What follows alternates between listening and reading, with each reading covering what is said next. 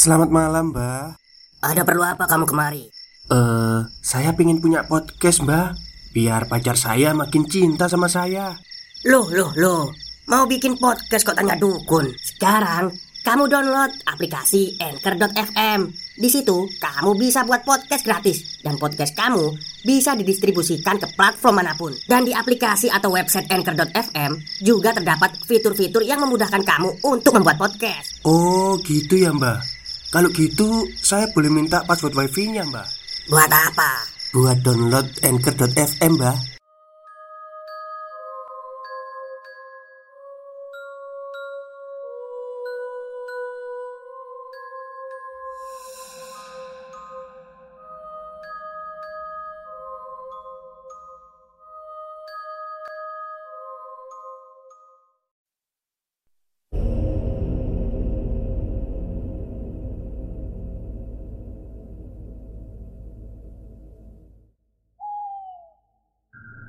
Assalamualaikum warahmatullahi wabarakatuh. Halo semuanya Jumpa lagi dengan saya Chow Sing Sing Kurator dari podcast Horror Night Story. Halo apa kabar semuanya? Semoga kalian semua sehat-sehat ya. Dan seperti biasanya pada malam hari ini saya kembali Dan akan menghadirkan sebuah kisah mistis untuk kalian semua Kisah mistis kali ini saya datangkan dari tweet twitternya Mas Wahyu Surendra Yang menceritakan tentang perjalanannya Mendaki Gunung Selamat Seperti apa kisahnya? Mari kita simak. Oke kita mulai. Assalamualaikum warahmatullahi wabarakatuh di sini saya akan menulis sebuah cerita tentang perjalanan kami mendaki Gunung Selamat. Sebenarnya saya dari kemarin-kemarin ingin nulis cerita ini, tapi berhubung lagi kerja deadline sidang yang amburadul, ya akhirnya baru sempat sekarang. Sebenarnya bingung mau nulis dari mana dulu, maklum masih belajar nulis. Oke, mungkin dimulai dari perkenalan dulu. Kita naik 9 orang waktu itu. Ada Adi, Roni, Sandrin, Adam, Kevi, Indra, Cindy, Restu Dan saya sendiri. Kita berangkat dari Jogja sore Sekitar pukul setengah lima waktu itu. Perjalanan dari awal sudah ditemani hujan yang lebat.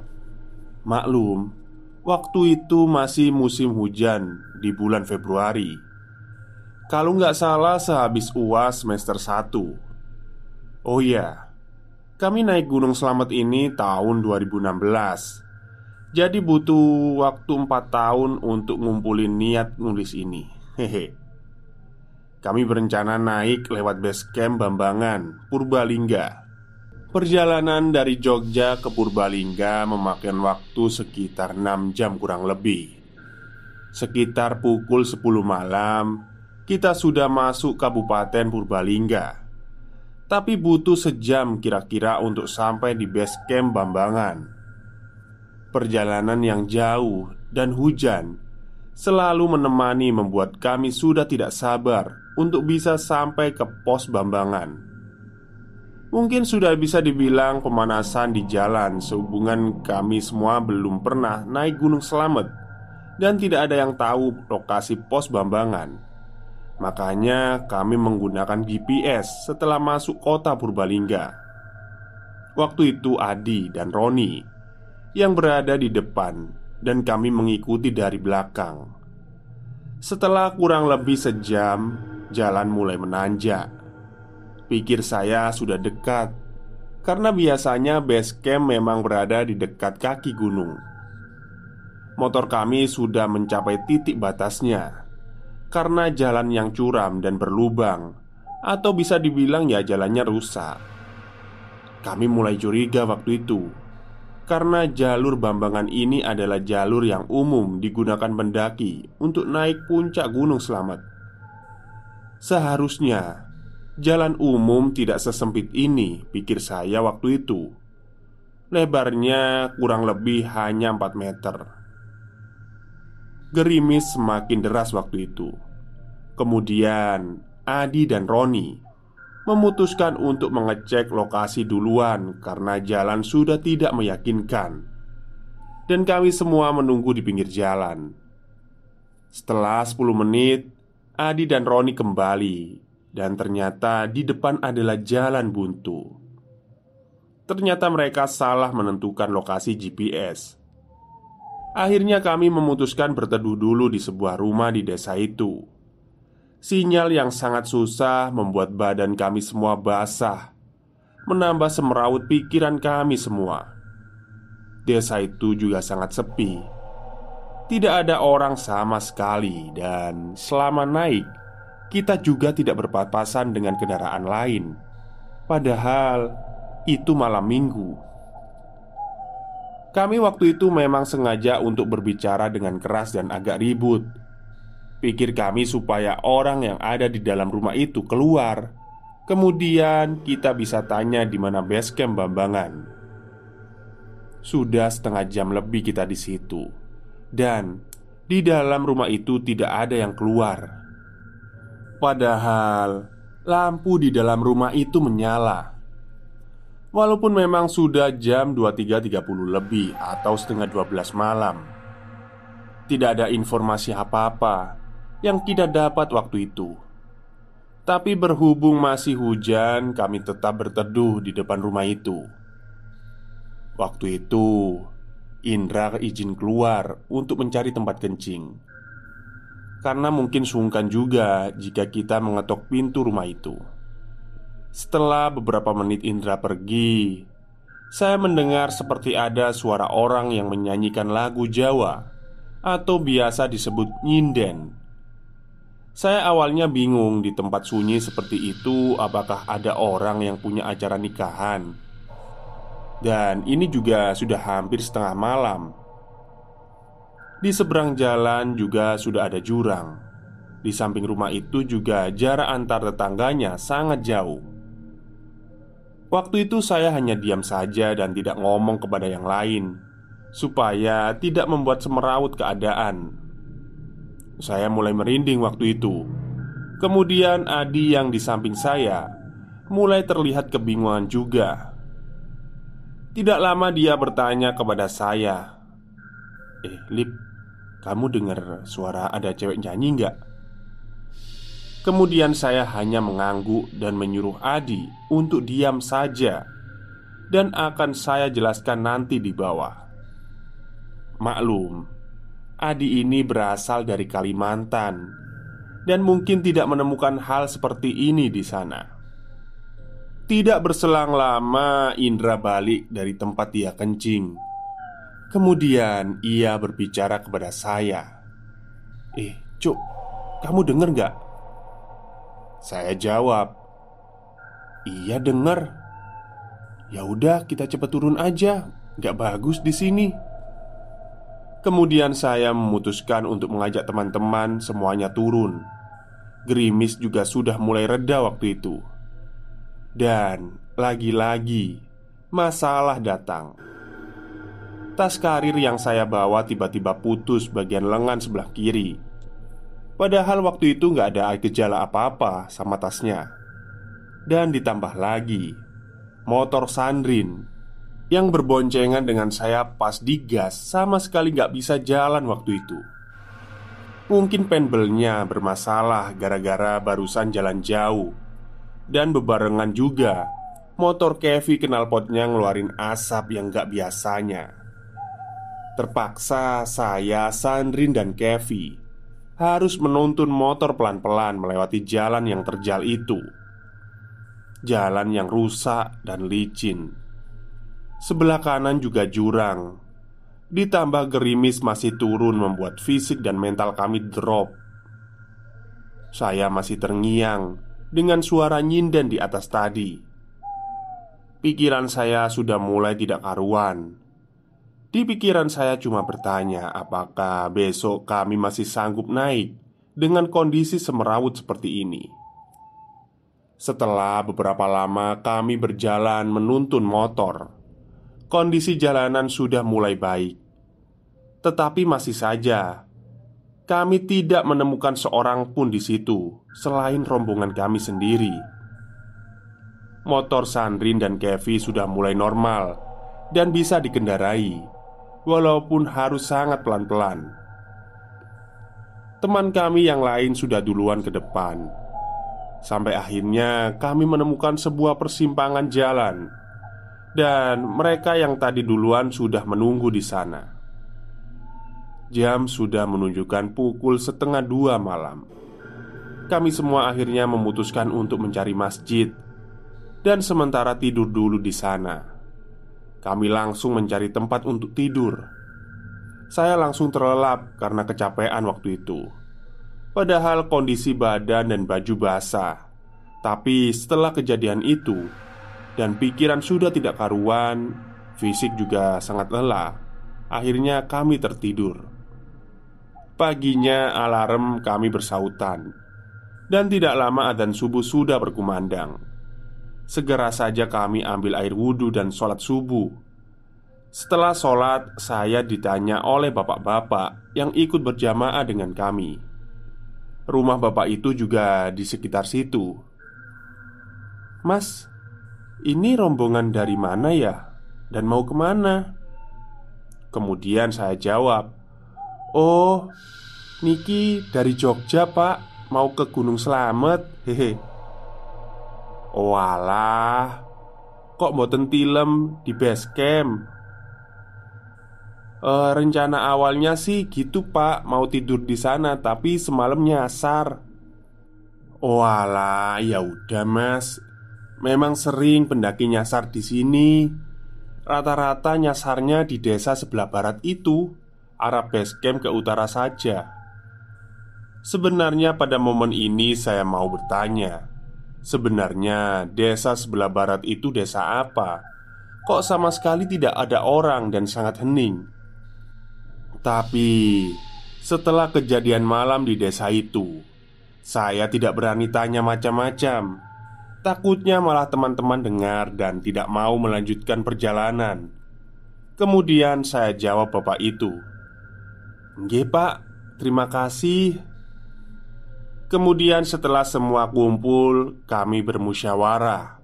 Apakah kita akan melanjutkan pendakian dengan kondisi seperti ini? Fisik sudah capek Kurang tidur Tas rusak Dan motor juga tidak fit. Setelah dirembuk akhirnya kami tetap memutuskan untuk naik. Udah jauh sampai di sini masa tidak jadi naik di sana kami pelan-pelan jahit tas yang putus tadi Dan akhirnya bisa. Motor juga sudah diperbaiki Dan akhirnya bisa jalan walaupun harus sangat pelan-pelan. Tapi memang tetap saja perasaan saya tidak enak waktu itu. Setelah kejadian beruntun semalam yang tidak masuk akal itu Tapi saya tetap mencoba berpikir positif dan bismillah Tetap naik Jarak masjid dengan base camp kira-kira setengah jam. Sesampainya di base camp Kami memarkir motor. Registrasi ke perizinan Kemudian mencari sarapan terlebih dahulu. Sembari sedikit packing tas yang kami acak-acakan. Waktu sudah menunjukkan pukul 9 Waktu itu Dan kami masih tiduran Kekenyangan waktu itu Padahal target kami bisa camp di pos 7 Setelah selesai rebahan dan packing ulang Kami memulai pendakian pukul 10 pagi akhirnya.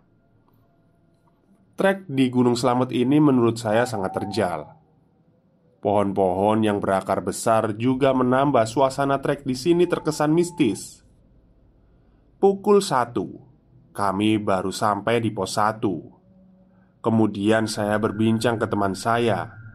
Kalau pos 7 sepertinya tidak nyampe sore ini. Kira-kira minimal kita camp di pos 5 saja Karena jika sudah sampai di pos 3 Estimasi ke pos selanjutnya hanya sekitar setengah jam. Setelah beristirahat sebentar dan meminum es teh Pos 1 Gunung Slamet ada warung kami melanjutkan perjalanan menuju pos 2 yang estimasinya satu setengah jam. Trek yang terjal membuat nafas kami terengah-engah waktu itu. Apalagi saya sendiri juga udah lama tidak naik dan jarang olahraga. Ditambah kejadian semalam yang terus berputar di pikiran saya Ditambah juga anggota kami ada yang baru sekali naik gunung Yaitu Restu dan Kevi Restu mulai mengeluh karena kakinya terasa sakit Dan menyuruh kami untuk duluan. Akhirnya tim kami terpecah menjadi dua. Saya, Roni, Kevi, dan Adi duluan untuk mendirikan tenda di pos 5 Pukul setengah lima kami yang de di depan baru sampai di pos tiga. Kemudian kami berdiskusi waktu itu kalau sampai pos lima.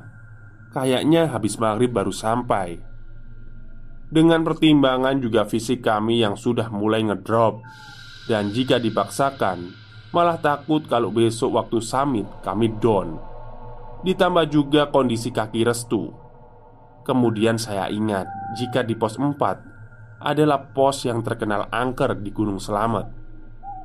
Pos ini bernama Samarantu dan ditandai dengan dua pohon besar yang sejajar, menyerupai pintu yang dipercaya sebagai pintu masuk juga bagi kerajaan makhluk astral di sana. Tak jarang makhluk ini menunjukkan wujudnya yang samar-samar. Konon nama Samarantu ini berasal dari kata samar dan hantu saya coba pelan-pelan ngomong sama anak-anak Kalau memungkinkan Kita tetap di pos 5 saja Tapi lagi-lagi saya teringat Kalau di belakangnya teman saya ini sedang kesakitan. Di tengah perjalanan kalau tidak salah Ada pendaki yang berpapasan dengan kami. Mereka turun dari atas. Kemudian saya tanya Mas, pos 4 masih jauh ya? Kemudian ia menjawab Oh deket lagi kok mas. Santai aja Bagi kalian yang sering mendaki gunung pasti tidak asing dengan jawaban itu Percayalah itu masih jauh guys Kemudian saya tanya juga Mas di pos 4 ada tenda nggak? Ada yang ngecamp di sana? Terus kata masnya Oh ada kok mas Setidaknya waktu itu saya sudah tenang jika terpaksa ngecamp di pos 4 Masih ada temannya Setelah sampai di pos 4 Saya langsung kaget dan tidak menyangka Ternyata Di pos 4 sama sekali tidak ada orang yang mendirikan tenda Terus pertanyaannya Yang dilihat masnya tadi apa? Atau Jangan-jangan yang saya tanya tadi bukan orang Stop, stop Kita break sebentar Jadi gimana? Kalian pengen punya podcast seperti saya? Jangan pakai dukun, pakai anchor, download sekarang juga gratis. Pikiran saya tambah kacau waktu itu. Apalagi jam sudah menunjukkan pukul setengah enam, dan matahari juga hampir tenggelam. Fisik juga tidak bisa dipaksakan lagi. Akhirnya kami rombongan depan memutuskan untuk menunggu dulu rombongan yang di belakang Untuk bermusyawarah lagi. Apakah lanjut atau ngecamp di situ saja? Kalau dilihat dari kondisinya memang harus ngecamp di situ. Setelah sekitar setengah jam rombongan belakang datang. Tanpa pikir panjang Langsung kami sepakat Untuk ngecamp di pos 4 itu.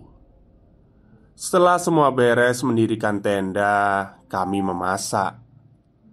Tidak lama ternyata banyak pendaki yang juga bareng mendirikan tenda di situ dengan kami.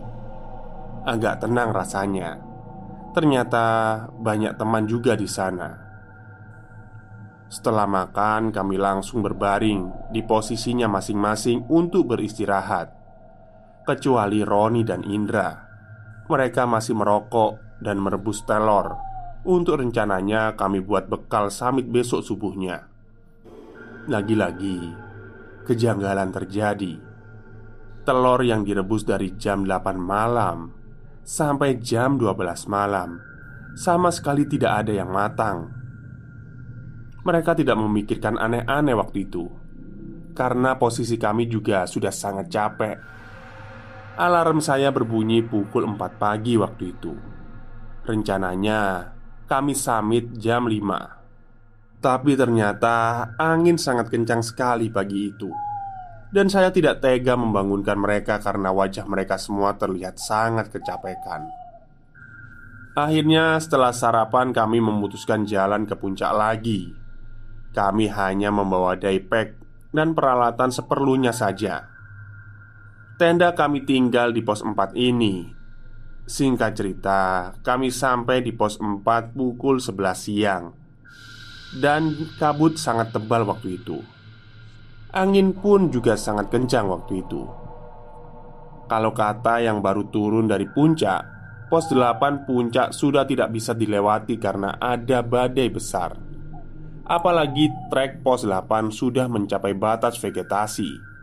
Batas vegetasi adalah batas di mana setelah itu Sudah tidak ada pepohonan tumbuh Dan hanya ada trek pasir bebatuan Jika kami memaksa naik mungkin akan terkena badai Dan akan terjebak di trek pasir di atas.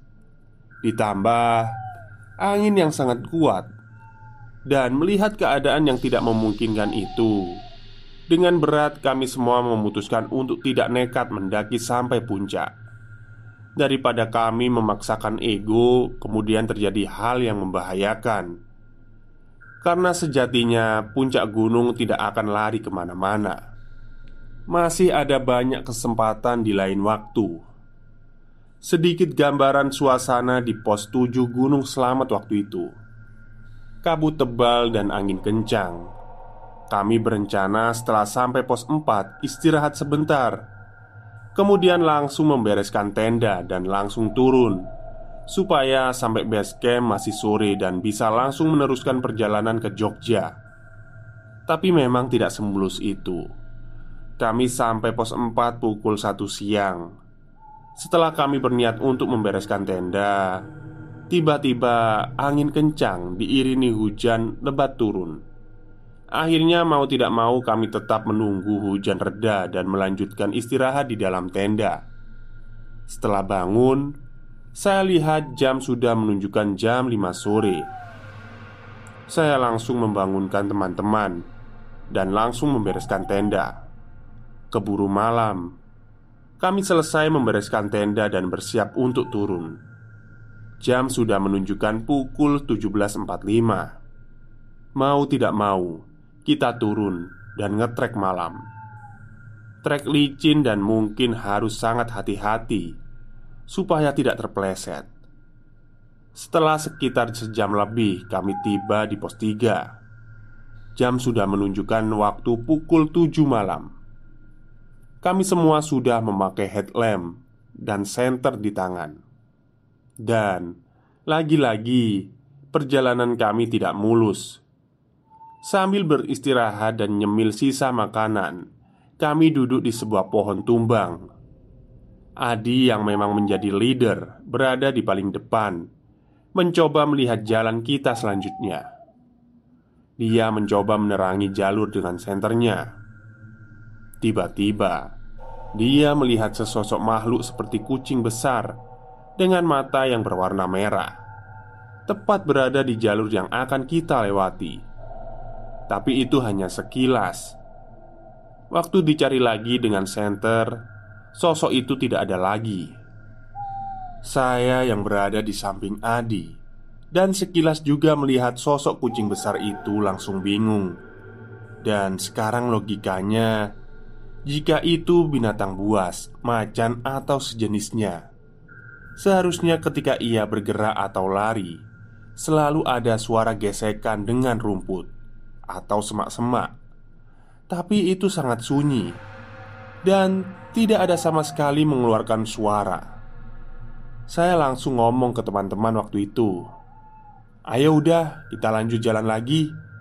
Jaraknya direkatin lagi ya, jangan jauh-jauh sama teman-teman."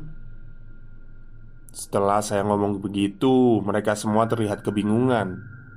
Tapi mereka sepertinya paham kenapa saya ngomong gitu secara tiba-tiba. Nah, dari sini suasana terasa sangat mencekam. Tidak ada suara kami saling ngobrol dan sangat hening. Semua fokus berjalan di jalurnya masing-masing. Perjalanan dari pos 3 menuju pos 2 terasa sangat sunyi Hanya gesekan kaki dan rumput yang terdengar Kondisi mental kami semua bisa dibilang down di sini. Ditambah fisik juga sangat lelah Ingin rasanya cepat-cepat sampai di base camp Gerimis rintik-rintik sudah mulai turun. Beberapa dari kami ada yang menggunakan jas hujan. Saya memilih tidak memakai karena mungkin sudah malas juga. Trek dari pos 4 Maksud saya pos 3 menuju pos 2 ini Didominasi oleh pohon-pohon besar. Ciri khas trek gunung selamat Akar-akar besar yang kadang membuat kami terpleset Untung Dari kami semua membawa headlamp masing-masing Suara-suara hewan ciri khas hutan selalu menemani keheningan malam itu Semakin lama, tidak terasa jarak antar kami mulai renggang. Trek yang sempit dan licin membuat kami susah untuk mencari tempat istirahat, untuk sekedar duduk dan menaruh tas karir yang semakin lama terasa sangat berat. Setelah sekitar sejam berjalan, kami belum sampai di pos 2. Padahal Estimasi kami turun dari pos 3 kedua yaitu 45 menit. Tiba-tiba Adi yang bertugas sebagai leader mengajak kita untuk beristirahat. Saya yang berada di barisan belakang hanya mendengar suara Adi yang berteriak break Karena Adi berada lumayan jauh di depan Dan tidak terlihat dari belakang dari sorot senternya, dia berada setelah trek tikungan yang berbelok ke kanan yang ada di depan. Mungkin dia menemukan tempat yang cocok untuk beristirahat. Pikir kami yang di belakang. Dari yang saya ingat waktu itu, kalau tidak salah, urutan kami dari depan adalah Adi, Roni, Kevi, Cindy, Restu, Adam, saya, dan Indra. Dan yang menjadi sweeper adalah Sandrin. Kami bertiga di belakang agak menjaga jarak dengannya yang ada di depan karena trek di depan licin dan harus dilewati pelan-pelan. Tiba-tiba terdengar seseorang jatuh di depan saya, dan ada sinar senter yang menyorot ke atas lalu hilang. Sinar itu menandakan bahwa memang ada orang yang jatuh di depan saya. Dan waktu itu yang berada di depan saya adalah Adam. Kami bertiga berusaha memanggil-manggil Adam Tapi tidak dijawab. Karena memang jarak kami bertiga di belakang cukup jauh. Akhirnya saya perlahan berjalan ke depan. Terlihat Adam duduk menunduk di samping pohon besar Lengkap dengan tas karirnya Adam. Adam. Ayo jalan lagi. Istirahat di depan habis tikungan itu loh. Anak-anak di sana. Adam hanya mengangguk pelan waktu itu. Dan ketika itu Seingat saya Adam hanya duduk menunduk Berdasarkan di kedua tangannya Sehingga mukanya tidak kelihatan. Dan saya juga tidak terlalu memperhatikannya karena gelap Waktu itu saya terus melangkah ke depan supaya segera bisa istirahat. Tepat di belakang saya Indra juga menyapa Adam untuk segera berjalan supaya bisa beristirahat di depan. Tapi anehnya Adam tetap diam menunduk saja. Dan yang tersisa di barisan belakang adalah Sandrin. Waktu itu dia menjadi sweeper dan biasanya Tugas sweeper memang menjadi orang yang paling di belakang dan tidak boleh menyalip teman rombongannya. Sandrin hanya berdiri di samping Adam yang masih duduk menunduk. "Dam, ayo Dam, istirahat di depan aja." Adam tidak menjawab sepatah kata pun. Saya dan Indra terus berjalan ke arah tikungan di depan supaya bisa duduk istirahat. Pada waktu di tikungan, kami berdua melihat rombongan kami sudah beristirahat duduk di depan. Nah, di situlah kami kaget. Tak disangka ternyata Adam sudah berada di depan bergabung dengan teman kami yang lain. Kemudian, Adam yang di depan kami berkata kepada kami, "Ayo, ayo, semangat sedikit lagi." Seketika itu pun saya merinding dan hanya saling memandang dengan Indra. Kami kebingungan waktu itu. Pikir kami terus yang duduk menunduk di samping pohon besar yang di belakang tadi siapa. Kami berdua masih berdiri dan tidak berjalan selangkah pun. Ingin rasanya mengarahkan senter ini ke sosok yang berada di belakang tadi. Tapi mungkin sudah tidak ada keberanian lagi. Suara Adam yang di depan ternyata bisa didengar oleh Sandrin yang di belakang.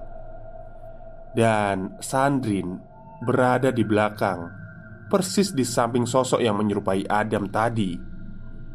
Kemudian terdengar teriakan dari Sandrin, "Dam!" Dan disaut oleh Adam yang berada di depan, "Woi!" Seketika itu pun Sandrin tidak berani menoleh ataupun melirik Sesosok yang menyerupai Adam yang ada di sampingnya Sandrin langsung berjalan setengah berlari menyusul kami. Kita bertiga ketika itu langsung saling memandang dan tidak bisa berkomentar apa pun mengenai kejadian di luar nalar tadi. Kami langsung bergabung dengan rombongan kami. Tidak ada keberanian menoleh ke belakang lagi. Kita beristirahat sekitar 15 menit kemudian melanjutkan perjalanan. Sandrin meminta digantikan menjadi sweeper ketika itu. Maklum, menjadi sweeper memang tidaklah gampang Apalagi ketika berjalan di trek malam. Sweeper harus bersabar Tidak boleh mendahului anggota di depannya. Ketika ia menemui hal yang kemungkinan di luar nalar Ia harus sanggup memendamnya sendiri Dan tidak boleh sampai terdengar anggota lain Karena itu akan menimbulkan kepanikan di rombongan itu setelah kejadian itu, Sandin bergantian dengan Indra menjadi sweeper. Setelah sekitar 40 menit berjalan, kami sampai di pos 2. Kalau tidak salah waktu itu sudah menunjukkan pukul setengah 10 malam. Di pos 2 kami beristirahat agak lama karena selama dari pos 3 tadi kami hanya bisa beristirahat sekali. Sedikit memakan sisa cemilan yang kami bawa sambil membuka obrolan untuk mencairkan suasana. Setelah sekitar setengah jam, kami memutuskan untuk berangkat lagi. Hujan gerimis masih setia menemani kami di perjalanan. Suasana kembali sunyi lagi. Kabut juga mulai menghalangi pandangan mata kami, yang juga sudah mulai mengantuk. Headlamp kami sudah benar-benar harus fokus kepada trek yang akan kita lalui. Udara dingin mulai merasuk ke dalam tubuh kami. Di trek antara pos 2 dan pos 1 ini juga tidak mudah untuk mencari tempat untuk sekedar duduk istirahat. Jadi, ketika kami lelah, kami hanya menunduk sebentar, mengatur nafas, kemudian lanjut lagi. Sekitar sejam lebih kita jalan. Ada lahan yang sedikit luas Dan cocok buat istirahat. Adi pun sebagai leader di depan juga menawarkan kepada kami Apakah mau break atau lanjut? Sontak kami semua bilang break dulu. Ketika kita mau duduk Roni di depan berteriak Kayaknya jangan di sini deh. Ternyata di sekitaran kami terdapat bunga-bunga yang disebar. Mungkin bisa disebut itu sesajen. Saya lupa nama bunga-bunganya itu, yang jelas terlihat warna-warni dan masih baru. Seketika itu, kami semua berdiri lagi dan kembali melanjutkan perjalanan. Sepatu yang saya pakai waktu itu sangatlah licin karena banyak lumpur yang menempel, dan saya juga sangat malas untuk membersihkannya lagi. Saya bergantian dengan Indra menjadi sweeper kala itu. Kita berpapasan dengan tim SAR yang naik karena ada laporan ada pendaki yang cedera di atas. Kami bertanya, apakah pos 1 masih lama? Kemudian mereka menjawab, "Masih lumayan, Mas, kalau dari sini. Paling sekitar setengah jam lagi." Ketika berjalan, saya merasa ada suara rumput yang bergesekan di belakang, seperti ada sesosok yang mengikuti dari belakang. Saya hanya cuek saja dan fokus berjalan ke depan. Tidak lama juga saya mendengar seperti suara kentongan di tengah hutan. Suara kentongan tersebut terdengar seperti kentongan yang biasanya ada di pos-pos kampling. Saya masih berusaha cuek dan tidak berani mengarahkan lampu headlamp ke arah hutan. Entah sugesti atau apa, saya merasa ada orang yang mengikuti saya di belakang. Langkahnya semakin mengganggu telinga. Saking takutnya, tangan saya tanpa sadar memegangi tas karir Indra yang berada di depan saya. Heh, apa cuk? Tanganmu lo, apa sih gandoli tasku? Heh, berat cuk Kenapa tanganmu ini narik-narik tasku? Kata Indra. Saya jawab Menengailah su. Aku iki wedi. Memang bukan kali ini saja saya menjadi sweeper di pendakian malam. Sudah beberapa kali saya merasakan teror seperti itu Di gunung lain pun sama. Tapi entah kenapa kali ini saya benar-benar dibuat sangat takut. Tidak betah sebenarnya. Tapi gimana lagi tidak enak juga untuk mengajak bergantian. Waktu sudah hampir menunjukkan tengah malam dan kami belum sampai di pos 1. Ingin rasanya cepat-cepat sampai. Kemudian tepat pukul 00 kami sampai di pos 1. Lega rasanya sudah sampai di sini. Di pos 1 ini kami beristirahat agak lama sambil mengobrol. Nah, di sini Kesalahan kami adalah bercerita hal-hal mistis yang kami alami tadi. Mulai dari ada sesosok yang menyerupai Adam, suara langkah kaki, dan suara kentongan, serta lain-lainnya. Sebenarnya, hal-hal seperti itu tidak boleh dibahas ketika masih di atas, dan sebaiknya disimpan, kemudian diceritakan kembali di bawah. Tapi mungkin kita sudah tidak tahan ingin bercerita semuanya. Dan ketika itu, Restu mendengar cerita kami dan yang membuat dia tidak mau melanjutkan jalan dan hanya ingin camp di pos satu itu. Ketika itu alasannya hanyalah ketakutan. Tapi kami tetap memaksanya turun karena perjalanan ke base camp tidak sampai sejam bisa sampai. Ternyata setelah turun dia baru berani cerita ke kami. Alasan dia tidak mau turun karena di perjalanan menuju pes 1 Dia melihat sesosok yang berdiri di dekat pohon besar. Tapi dia takut mau cerita waktu itu. Waktu menunjukkan setengah satu malam dan kami memutuskan untuk berjalan menuju base camp. Memang ketika itu lega rasanya bisa turun dengan selamat Dan sudah melewati hal-hal yang di luar nalar Gerimis sudah tidak turun lagi. Perjalanan menuju base camp kita lewati sebuah sungai kecil dengan banyak bebatuan. Kita memutuskan untuk sebat sembari sedikit menikmati suasana kaki Gunung Selamat. Bulan terlihat terang malam itu, malam di mana kita telah melewati hal-hal yang belum pernah kita alami seumur hidup. Pengalaman yang membuat kami paham bahwa kita tidak sendirian di sini. Banyak hal yang tak kasat mata di luar sana Sewaktu-waktu bisa berinteraksi dengan kita. Saya sempat berpikir waktu itu saya kapok dan tidak lagi mengulang trek malam lagi di gunung ini. Tapi tidak tahu nanti jika suatu saat nanti Saya masih diberi kesempatan untuk menggapai puncak gunung selamat ini.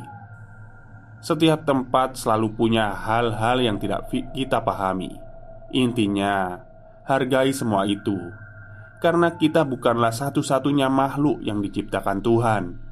Masih banyak di luar sana makhluk-makhluk Tuhan yang harus kita hargai keberadaannya. Oke, mungkin sekian cerita yang bisa saya bagikan. Kisah ini kisah nyata yang kami alami di tahun 2016. Semoga bermanfaat. Terima kasih. Tamat. Oke, terima kasih kepada Mas Wahyu Surendra atas street horornya ya. Jadi cerita gunung itu ya sudah umum ya pendaki-pendaki itu kalau mengalami hal-hal yang di luar nalar. Ya kita nggak usah kaget lah. Yang penting ketika kita mendaki itu uh, Tidak berbuat macam-macam. Seperti Ya pokoknya tidak melanggar asusila.